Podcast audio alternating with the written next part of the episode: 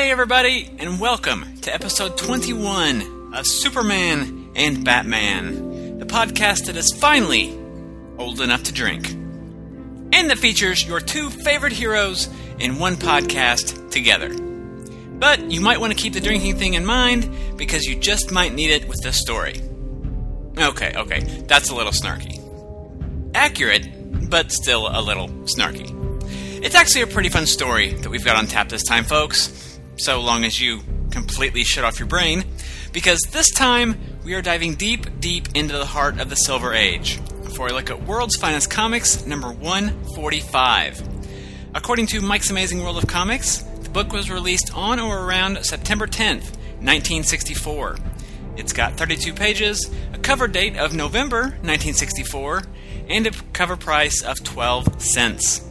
Our cover is by Curt Swan and George Klein, and it shows Superman imprisoned in a jail cell, while Batman uses a. Um. Even though it looks like some kind of really freaky. Uh, let's just say marital aid, we're going to call it a bat taser that shoots lightning bolts. Either way, Batman's using it to force Superman to eat his bread and water. So, our bread and water hang on, hang on. I, I gotta use my Batman voice for this. so, our bread and water isn't good enough for you, Superman. Well, you'll eat it or feel the sting of my force ray. And Superman replies, No! I don't know what's turned you evil, Batman. And, and sorry, I, I, really don't have a, a Superman voice, but he says, I don't know what turned you evil, Batman, but even though I've lost my powers, I'll never knuckle under to you as these other heroes have. And in the background, we see really kind of tiny in the background, we see a couple other random people that are apparently the other heroes Superman is talking about. Anyway, it's a decent cover. Um, like the issue with the Bizarro story from several episodes ago, which also was from around the same time, there's just too much dialogue for my taste. But that was kind of a thing for comics in this era, especially if they were edited by Mort Weisinger, which this one is. So, Turning inside, our 16 page story was written by Edmond Hamilton and illustrated by the cover art team of Curt Swan and George Klein. And all three men were the regular creators on the title from issue number 141 to around 159 or so when Hamilton retired. When a dark and evil plot reaches across space to Earth, it powerfully affects the lives of Earth's greatest heroes, Superman and Batman for Superman becomes a doomed prisoner, and Batman becomes a ruthless and tyrannical warden of the Prison for Heroes. Investigating a noise in the Batcave, Batman is confronted by a huge, glowing ball of light that tells him that help is needed with a conclave of heroes on a far planet. Being a superhero and totally awesome to boot, Batman steps up and is rocketed across space. Once arriving, the ball of light tells him they've landed at the greatest maximum security prison in the universe, one that holds heroes from different worlds. And moreover, Batman is going to serve as warden.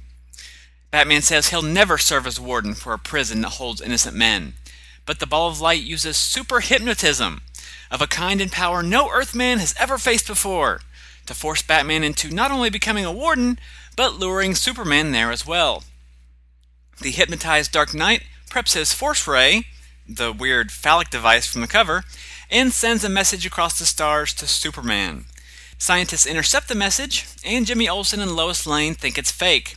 But given that Batman has included a code word, CKBW, and I'll let you figure out what that means. I mean, they tell us in the book, but you're all smart enough to figure out what CKBW means. Anyway, Superman knows the message is authentic. The Man of Steel speeds across the universe, soon arriving on the planet and greeting his friend. But he's shocked when Batman orders him into the prison. And Superman's response is a lot like what the Silver Age Superman would say if he met the modern Batman. His, his whole personality has changed. He's become grim and domineering. Anyway, Superman begins to wonder how Batman is going to force him to do, well, pretty much anything, because after all, he's friggin' Superman. But the Man of Steel's questions are short lived, as a huge filter somehow covers the entire sky, turning the yellow sun's rays to red and leaving Superman nearly powerless. Batman then uses the Force Ray to coerce Superman into the prison, where we meet some of the other inmates, including Electric Man, who can generate terrific electrical current, Balloon Man, who can superinflate his lungs and fly, the Freezer, who can freeze anything, and the Flame, who can, well, melt anything. Pretty much a group of folks that wouldn't even be good enough for the Legion of Super Rejects. So the Reject Legion of Rejects tells Superman, You know what I just realized? This is the friggin' Legion of Superheroes. It's Lightning Lad, Bouncing Boy, Polar Boy, and Fire Lad.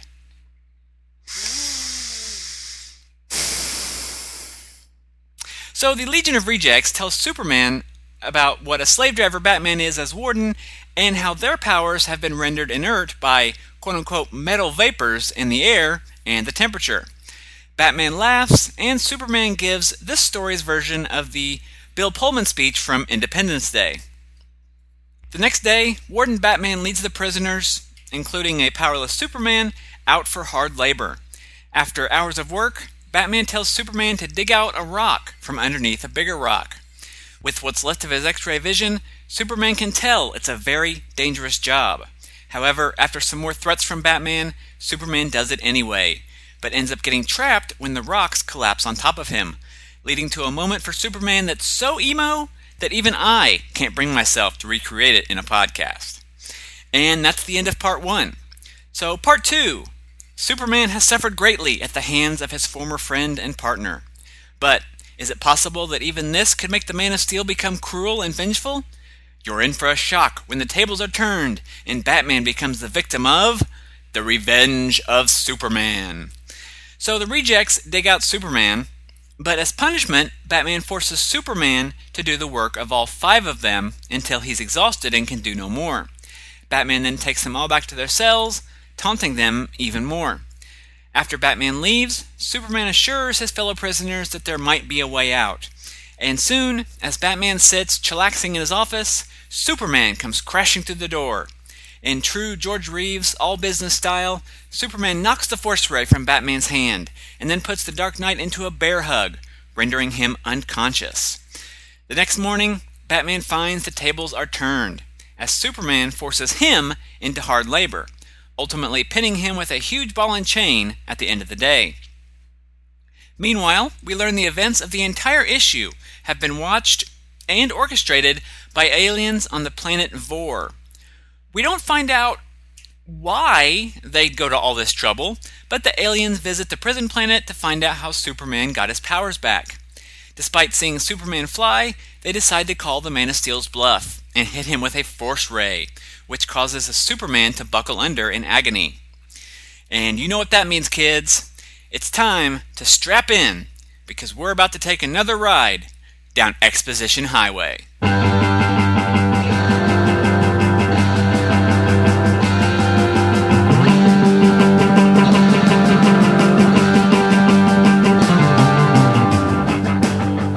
Superman explains that he used what was left of his superpowers, conveniently only 99% eliminated by the red sun, to use his super breath to draw down pure air from the stratosphere. This allowed Electric Man to burn out the locks on the cell door. Superman then used what was left of his heat vision to warm the flame to melt the door to Batman's office just enough that Superman could bust through it.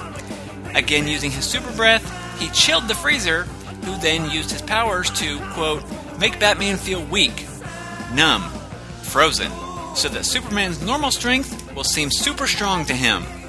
Balloon Man then borrowed Superman's cape, flying high into the sky, fooling the Vorons, or Voranians, or whatever they're called, the stupid aliens, into thinking Superman's flight powers were back. He further confesses the ball and chain he used on the Batman was a fake, a hollow prop weighing only a few pounds. And it's at this point that the aliens look at each other, realizing that the Dark Knight, who they left by their spaceship, must have been in on the ruse. And learning the hard way that you never turn your back on the Batman. Through a quick flashback, we see Batman reprogramming the ship and sending it on an unmanned mission into the sky and directly into the filter that's been converting the sun's rays. Superman explains that while Batman was, was unconscious, he built a super dehypnotizing. I can't even say that with a straight face. He built a super dehypnotizing device of ancient Kryptonian science, which removed Batman from the aliens' thrall. And now, with his powers returned, Superman easily destroys the aliens' weapons and then flies Batman and the other former prisoners away from the planet, leaving the aliens there marooned. The end. No way of getting down. The cabin's very comfortable. I'll see that you have plenty of wood to heat it and enough food to eat. You're not going to leave us here. Now, wait a minute. Listen. You'll have to stay here till I can think up another way to keep you from talking. We won't talk honest. I don't believe you. Look, till we give you back your costume, we're willing to forget the whole thing. Ain't we, Connie? I can't take the word of would-be murderers and blackmailers. I'll be back soon with everything you need. Now, don't try to escape. Your lives wouldn't be worth a nickel. I'll see you soon. Now, now wait a minute. Listen. Go in here, right, so clearly not the greatest story ever told. I talked a few episodes ago, the episode with uh, Captives of the Space Globes, about how stories with Batman and aliens on other planets are difficult to pull off. Strangely, though, that aspect of this story didn't really bother me that much. And I think a lot of that has to do with the fact that while the story does take place on another planet, that's really just the setting. It's not about the aliens or Batman getting superpowers like the Space Globe story was. I mean, sure, the other inmates are aliens, but they're basically humanoid and no different visually from, you know, a myriad of other Earth based heroes. And the more little green men style aliens, or, or little yellow men in this case, do come into play at the end of the story, but like I said, the story is not about them. This could just have easily taken place on Earth had there been a logical reason for Superman to lose his powers and the thugs to set up a prison for a, universe of heroes. And I'm saying if there was a logical reason, but they really didn't worry too much about logic or motivations of the characters in the story, did they? We get no explanation about why the aliens went to all this trouble other than an offhand mention by Superman on the last page that they're making, quote, preparations for galactic conquest, unquote. Imprisoning Superman and a half dozen lame characters on a random planet? Okay, let's pretend that they were planning on imprisoning all heroes everywhere, from throughout the entire universe. That's a really complicated way to go about things, especially with the folks they grabbed first, but more on that in a minute. Moreover, super hypnotizing Batman into being your warden seems to be just asking for trouble.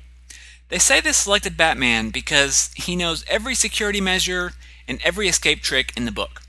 Which, okay, I mean, to me that fits with Batman's character. But these aliens seem to know enough to know that Batman and Superman are both really good at what they do, but not smart enough to know that, well, first, they're really good at what they do, but two, that they hang out with the Justice League. You kidnap Superman and Batman, if they don't free themselves, you're going to get the wrath brought down on your head. so let's talk about these other characters we see. We have Electric Man, Balloon Man, the Freezer, and the Flame. As I said earlier, this is basically Lightning Lad, Bouncing Boy, Polar Boy, and Fire Lad from the Legion. And look, I love the Legion. And as much as I understand that these guys were, the, the, the, the guys in this story here, were one offs and not meant to be deep, well developed characters, I don't want cut rate knockoffs of the Legion of Superheroes. It's. I realize that they don't have room to give us complex characters, but give me something more than what is the very basic model. You've got an extremely simple power and a name that exactly describes that power. It's like Hamilton had 60 seconds to create a quartet of new heroes, so he's like, uh, okay, one shoots electricity, Electric Man. Another makes things cold, the Freezer. And we have uh, his opposite, the Flame. Done. And it bugs me even more that Edmond Hamilton was the one who created Polar Boy and Fire Lad about a year prior to this when he introduced the Legion of Substitute Heroes. So basically, he's just ripping off his own characters. And Edmond Hamilton was a much better writer than that. Um, the super hypnotism, the weird science, and the resolution with Superman, you know, conveniently being able to bring down pure air enough to activate the reject's powers, that all largely speaks for itself. So I'm just going to say again Hamilton was a better writer than this. And yeah, some of it is just Silver Age comics. But Hamilton could write better. Thankfully, the story did have some good points. Uh, Jimmy Olsen and Lois Lane both get one panel cameos, so that was nice. We even get to see uh, Bruce Wayne and Clark Kent briefly in separate scenes, which I liked. I liked seeing the idea put out there that Superman and Batman have set up this uh, this code word, the CKBW, that only they know. It's a silly code, but it shows Hamilton, Edmond Hamilton, putting some thought into their friendship and partnership, and the idea that they would plan out what to do in a scenario where they'd have to get messages to one another, and how they can make and how they each can make sure that those messages are authentic. Um, I loved the scene where Superman busts into the office. You know, he with with just very few words, he walks up, smacks the weapon from Batman's ha- Batman's hand, and then wrestles him down. And I got a real George Reeves Adventures of Superman vibe from the total no nonsense approach and, and demeanor that Superman had in that. And I liked toward the end when the aliens realize that Batman isn't hypnotized and that they've left him alone with their ship. Just the the realization of that and that they're absolutely screwed at that point brought a big, big smile to my face, and the art really sold it. Uh, but speaking of the art, you know, Curt Swan and George Klein, what more is there to say that I haven't already said in previous episodes? I love Swan Superman, and while his Batman isn't my favorite Batman, by this time Swan had drawn the character enough that he'd gotten a better handle on him, so he looks really good in the story as well. Um, overall, though, I gotta give this one a thumbs down. Um, it wasn't as bad as certain other stories we've looked at on the show, but it had a lot going against it. And, you know, as I keep saying, you know, another writer I might have given a pass on some of it, but Edmond Hamilton was a much better writer than this. So at the end of the day, it's it's it's a disappointment. Uh, so I'm going to take a break, and then I'll be back for a look at the book's other content and what else was on the stands. And be sure to come back because the other stuff, it's a pretty big month. And I'll be right back.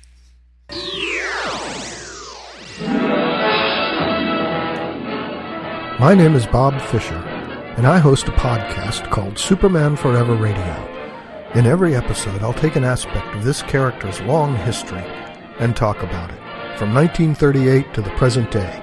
From the comics, TV shows, movies, cartoons, Superman has been part of my life for over 50 years, and if you'd like to know why, join me for each and every episode of Superman Forever Radio. So point your favorite podcatcher to Superman Forever Radio. That's Superman Forever Radio. SupermanForever.com.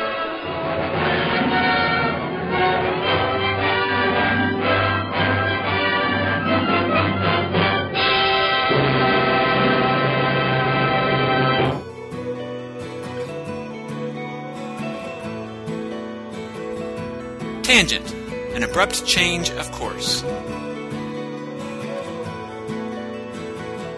Tangent. To go off suddenly in another direction or on a different line of thought.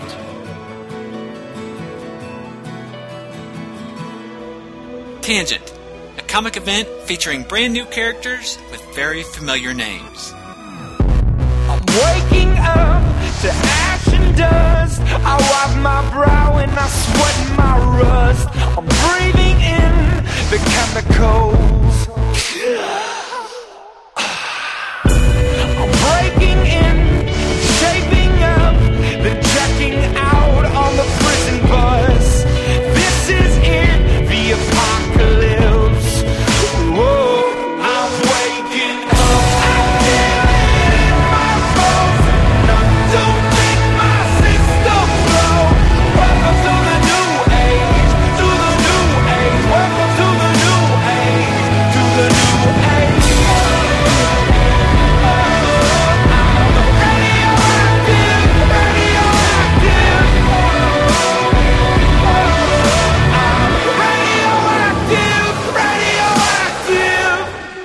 Parallel Lines, the DC Comics Tangent Universe podcast.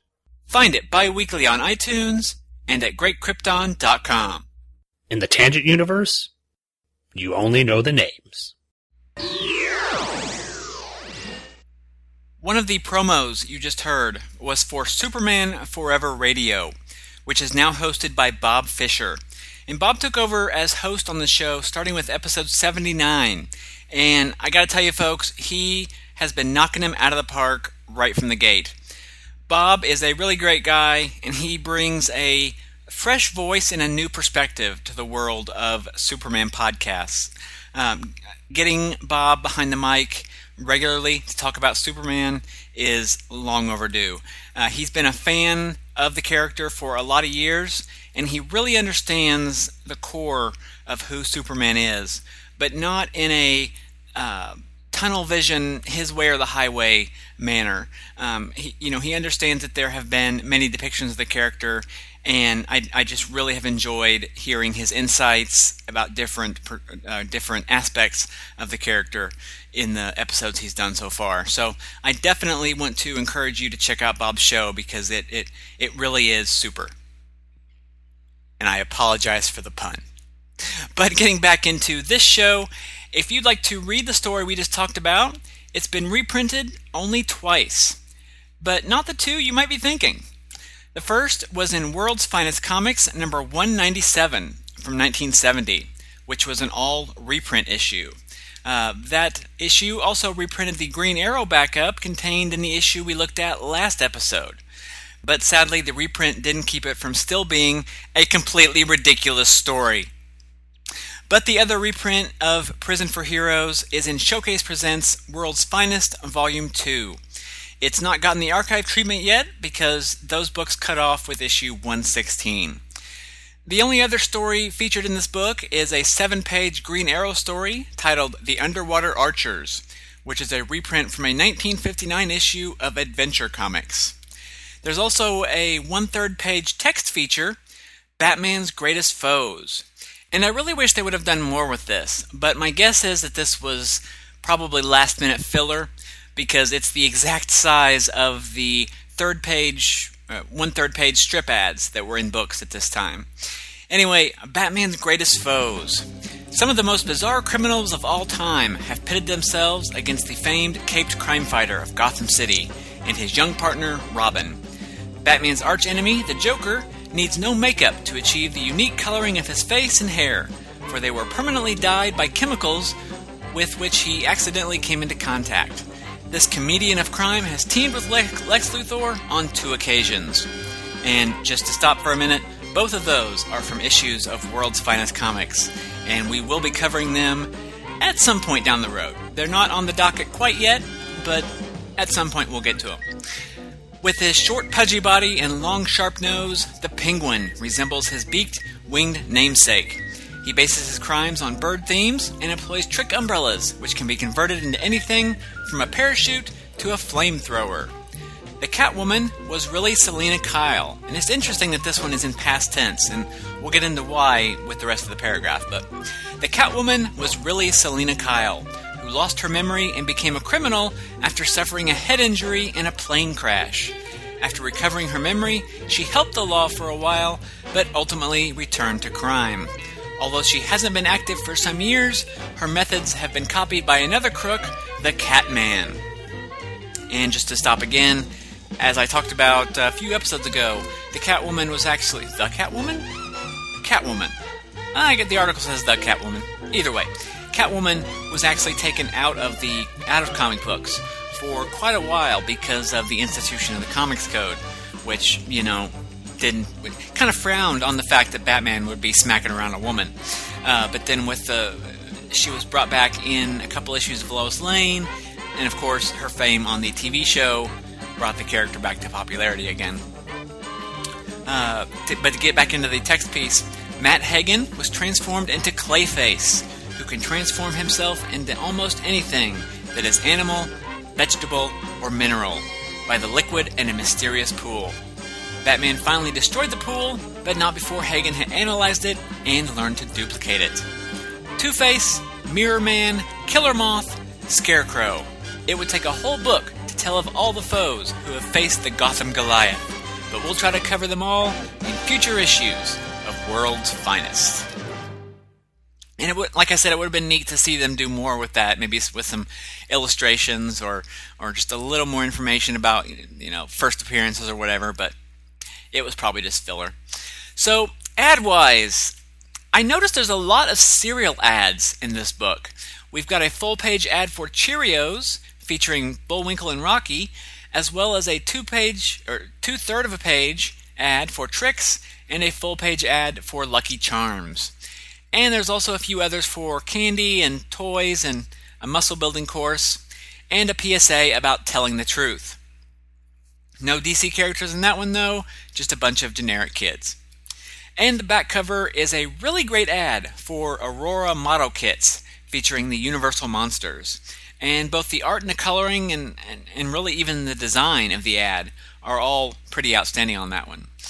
There's also a subscription ad, which would have let you order 10 issues of World's Finest Comics, Superman, Batman, or strangely, Metal Man for just $1, which is 20 cents off the total cover price, basically giving you almost two whole issues for free. And lastly, we've got the Cape and Cowl Comments Letters page, which has letters regarding issues 141 and 142. And we've not covered either of those yet, though 142 will be coming in the next couple months. Hint, hint. So now it's time to head on over to Mike's Amazing World of Comics at mike'samazingworld.com for a look at what else was on the stands. And one thing I noticed looking at all the covers from DC this month is what a colorful and varied display it was. If you compare it to the books that Marvel was putting out, there's a lot more variety in the art. And that's not a comment on, you know, story or story quality. There were 40 or 45 books between the two publishers, and I've not read them all. But just looking at the covers, over at Marvel, all but three or four were by Jack Kirby. And while Kirby is Kirby, at DC you've got Carmine Infantino, Joe Kubert, Curt Swan, Dick Dillin, Mike Sekowsky, and a whole lot more.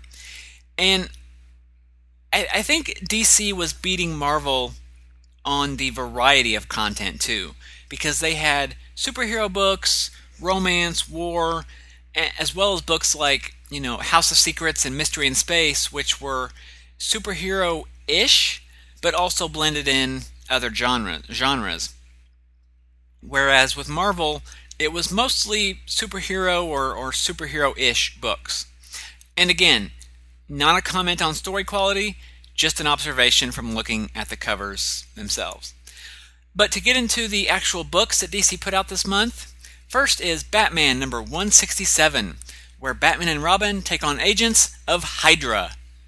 No, no, really. They fight an international crime group called Hydra, almost nine months before Marvel's Hydra was introduced. Justice League of America number 31, The Riddle of the Runaway Room, sees Hawkman join the team.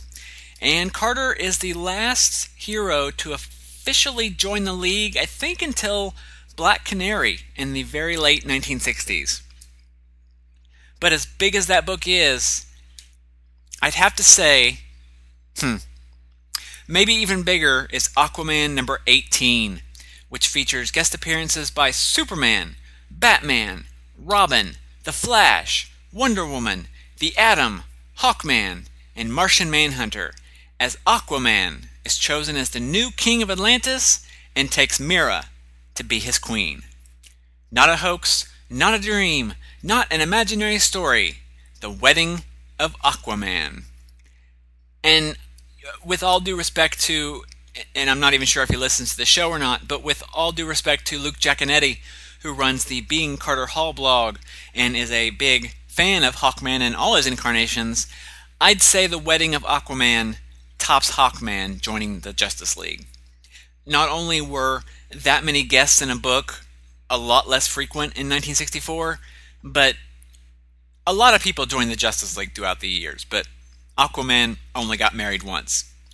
If you disagree, feel free to write in and make your case. Michael at greatkrypton.com. Next up, though, is Superman number 173, which, while not promoted on the cover, features a story titled Tales of Green Kryptonite number 1. And this is the first of a series of four stories that are told from the from the point of view of a piece of kryptonite. And the, the stories follow the life, so to speak, of the kryptonite, as it starts out as a statue that was awarded to Jor-El and then becomes green kryptonite when Krypton explodes, and then eventually becomes red kryptonite, and finally gold kryptonite, menacing Superman at pretty much every turn. And all four parts were written by Otto Binder and are, you know, I gotta say, kind of peculiar. But then again, there's a Golden Age Wonder Woman story that was narrated by a Christmas tree. So, who am I to judge? Detective Comics number 333 has Batman and Robin fighting a giant purple elephant on the cover. I think we're better off not asking about that one. Strange Adventures number 170 has a great Infinity cover by Dick Dillin. Uh, Infinity covers are those covers where the cover image repeats in the image itself into infinity. Uh, in this case, the guy on the cover is holding a copy of the comic with himself on the cover holding a copy of the comic with himself on the cover, holding a copy of the comic with him. You, you get the point. And, but last but not least is Action Comics number 318, the cover feature of which is a Edmond Hamilton written Superman story titled The Death of Luthor. Not to be confused with the Jerry Siegel written Supergirl story from issue 286 that has the exact same title. But that's it. I want to thank you all very much for listening. Be sure to keep writing in. Let me know your thoughts on the show, the story, or whatever. If you think Hawkman joining the league is more important than Aquaman getting married, write in. I plan on doing another feedback episode probably at the end of July. So start sending me your emails, folks. And don't forget about the Haney Award, which is given to the listener that goes above and beyond in their efforts towards feedback or helping to make the show awesome. So if you want to win, get cracking. But that's it for me. Thank you all again very much, and I will talk to you all next time. Goodbye. When I was just a baby, my mama told me, son, always be a good boy, don't ever play with guns. But I shot a man in Reno just to watch him die. When I hear that whistle blowing, I hang my head and cry. Thanks for listening to Superman and Batman, hosted by me, Michael Bradley. Feedback can be sent to michael at greatkrypton.com. I love hearing from listeners, so be sure to send your comments, questions, and other feedback, and I will likely read that on a future episode. Show notes, information, and back episodes can be found at greatkrypton.com. Be sure to follow the show via Facebook and Twitter, and subscribe via iTunes or RSS feed so that you never miss an episode. If you subscribe via iTunes, be sure to leave a review. Not only does it help others find the show, but I'd love to read that in a future episode as well. Superman and Batman is a proud member of the Superman Podcast Network, home to many great Superman related podcasts. Be sure to pay them a visit at supermanpodcastnetwork.com. Superman was created by Jerry Siegel and Joe Shuster. Batman was created by Bob Kane and Bill Finger, and both characters are copyright DC Comics. For more about Superman's creators, be sure to visit my blog, Siegel and Shuster Mythmakers, at greatkrypton.com slash Siegel Shuster, where I commemorate the lives, works, and legacies of Jerry Siegel and Joe Shuster. I want to thank you again very much for listening and invite you to come back next time for another episode of Superman and Batman, featuring your two favorite heroes in one podcast together. And I'd let that lonesome whistle blow my blues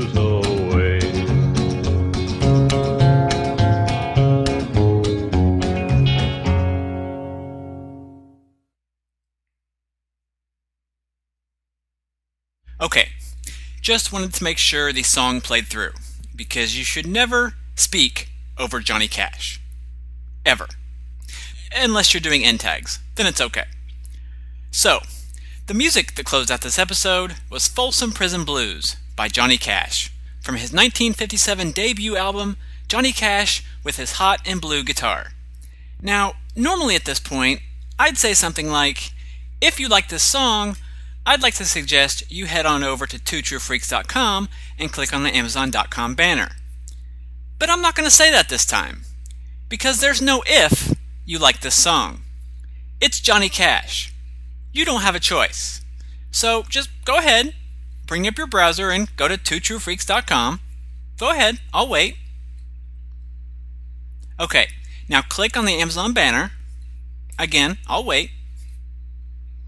Now, once you're at Amazon, do a search for Johnny Cash. That's J O H N N Y space C A S H. And buy any CD that comes up in the search results.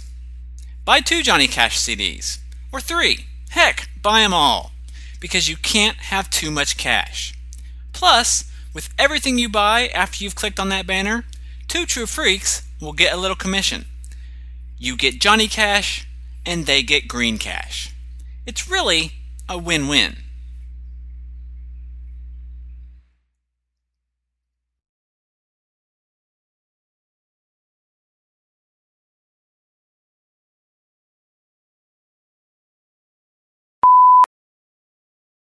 When I was just a baby, my mama put me in a rocket ship and sent me across the universe because the planet was going to explode.